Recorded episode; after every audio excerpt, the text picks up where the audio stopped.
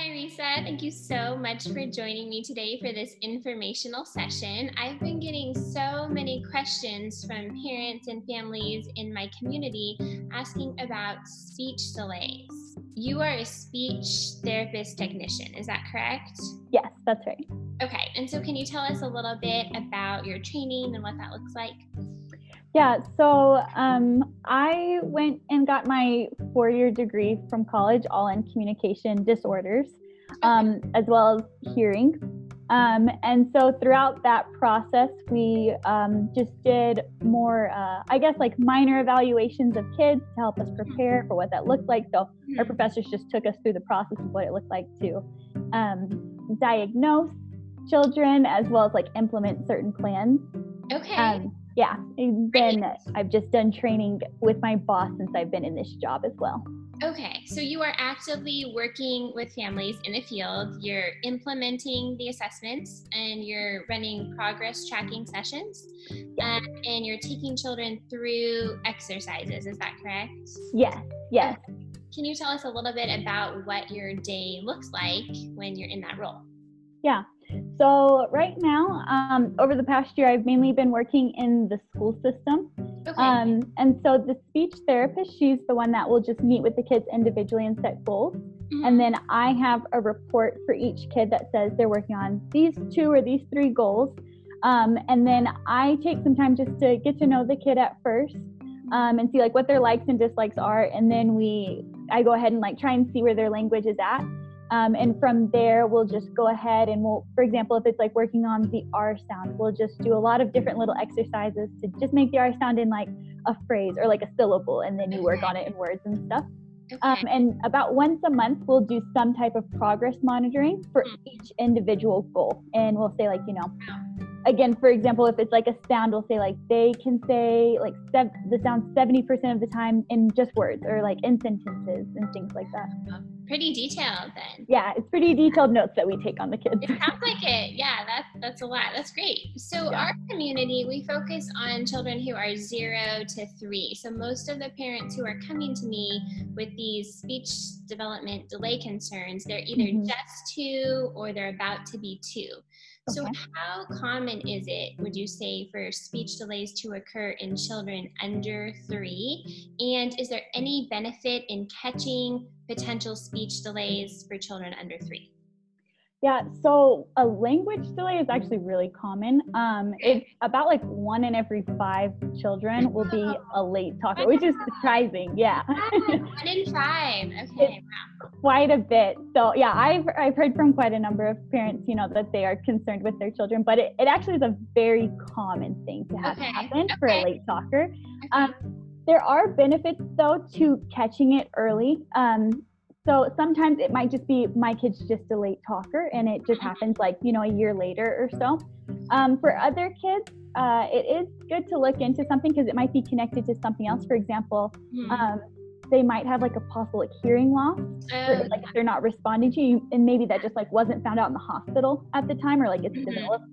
Um, or it could be linked to another developmental delay as well. So it is good to like, if you do have some concerns, just to go yeah. ahead and speak with your doctor just to yeah. see, is this connected to anything else?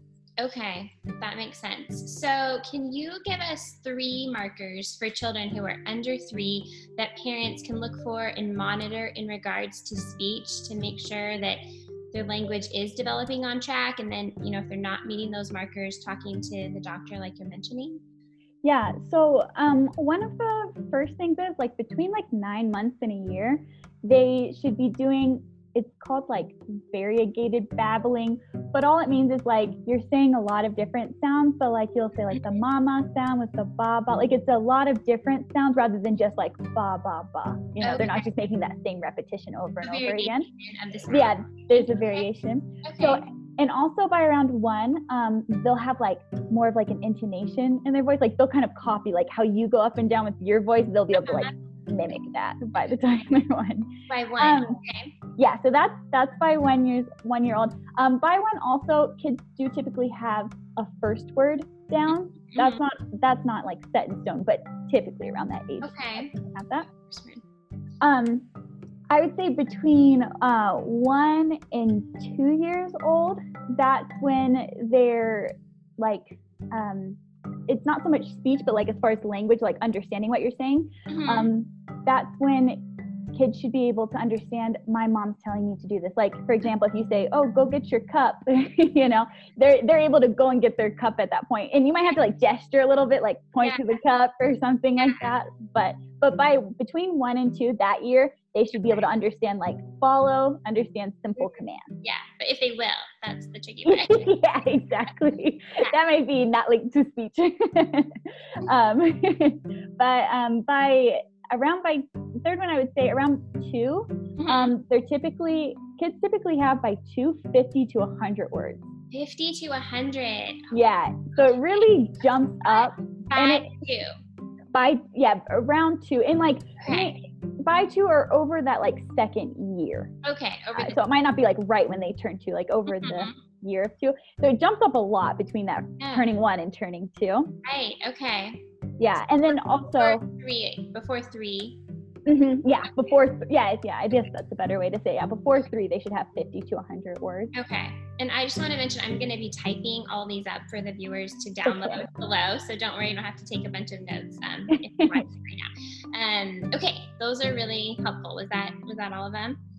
Um. Oh yeah. Also, by two, they can put um like two words together. Like if they say like okay. "mommy go," or that might be like another. Um, that's another skill that they would have by that point. Um, in that time span between two and three? Mm-hmm. Yeah, okay. between two and three. Right. That's your word combination.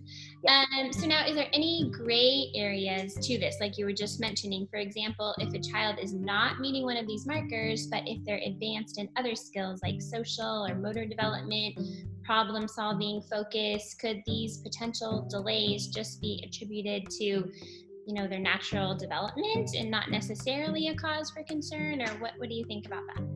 Yeah, I would say there's a ton of gray area in that okay. sense. Like, yeah, as far as like, um, because even kind of like I explained with like speech and language, they're yeah. even kind of different. So for example, like um, your child might not be speaking uh, at two, mm-hmm. but they might like understand perfectly everything you're saying to them. Okay, yeah, I have a right. lot of, uh-huh, I have some families with that going on exactly right now, so. Yeah, exactly, so in that case, for example, like it could just be, you're just a late talker, it's not actually affecting your overall language, but again, like, if you are concerned, there are plenty of like early intervention programs out there which have proved, for like the zero to three group that have like okay. proven to be very helpful. Great. Um, so it's nice to like talk to a doctor just in case you're yeah. worried for. Yeah, definitely. Okay, so lastly, we have a lot of viewers who have young infants or even moms who are pregnant. So can you offer three tips for parents to help prevent these speech and language delays? Maybe things they can do with their babies um, to help keep their child's language development on track? Yeah. Um, so the first thing is just talking to them a ton, okay. whether like, wh- whether you are pregnant or you do have your yeah. child, like it's just very helpful, um, okay. to like narrate throughout the day. Like if you're changing them, like explaining what's going on or giving them a bath, you're, you're just like constantly talking to them. So okay. the more words they hear, um, the more words they're going to be able to produce. I think there was, I remember in my, um, schooling at some point we, we saw a slide where it said like the more the parent is speaking to them, the more words they're going to have like at an earlier wow. age. Wow, I love that. Yeah. yeah, exactly. They're just soaking it all up. That's awesome. Okay. Yeah. Um, a second thing you could do is also reading books. So, I mean, similar to the speaking, but like so having story time, that, that story time really helps children because I think that like helps them really like focus on something they're enjoying, you know, like yeah. the colors and the pictures and everything. It's really like grasping their attention. Okay, great. And then I would say for a third one that you can do to help um, promote speech is uh, when your children are like babbling or like just doing some kind of like little talking and sounds like you're really, you're acknowledging and then like you're communicating back with them. So like they might be, you know, just making a bunch of sounds that you think like, I don't know what that means, but I'm sure as mothers, you guys know a lot, but um, they, that it's good to just say like, oh, okay, like respond to them like you're having a conversation because that will like make them feel like validated and then they'll want to speak more to you. Oh, that's great. Yeah, I love those. Those are awesome. Definitely fun and engaging. Um, yeah. to do, right? Yeah, yeah, exactly. Great. Well, thank you so much. This was really helpful. And again, I'll type everything up. Um, okay. So much for this important work that you're doing in the world, helping these children. And I really hope that we can have you back to share more of your expertise in the future. Of course. Just let me know. Thank you so much.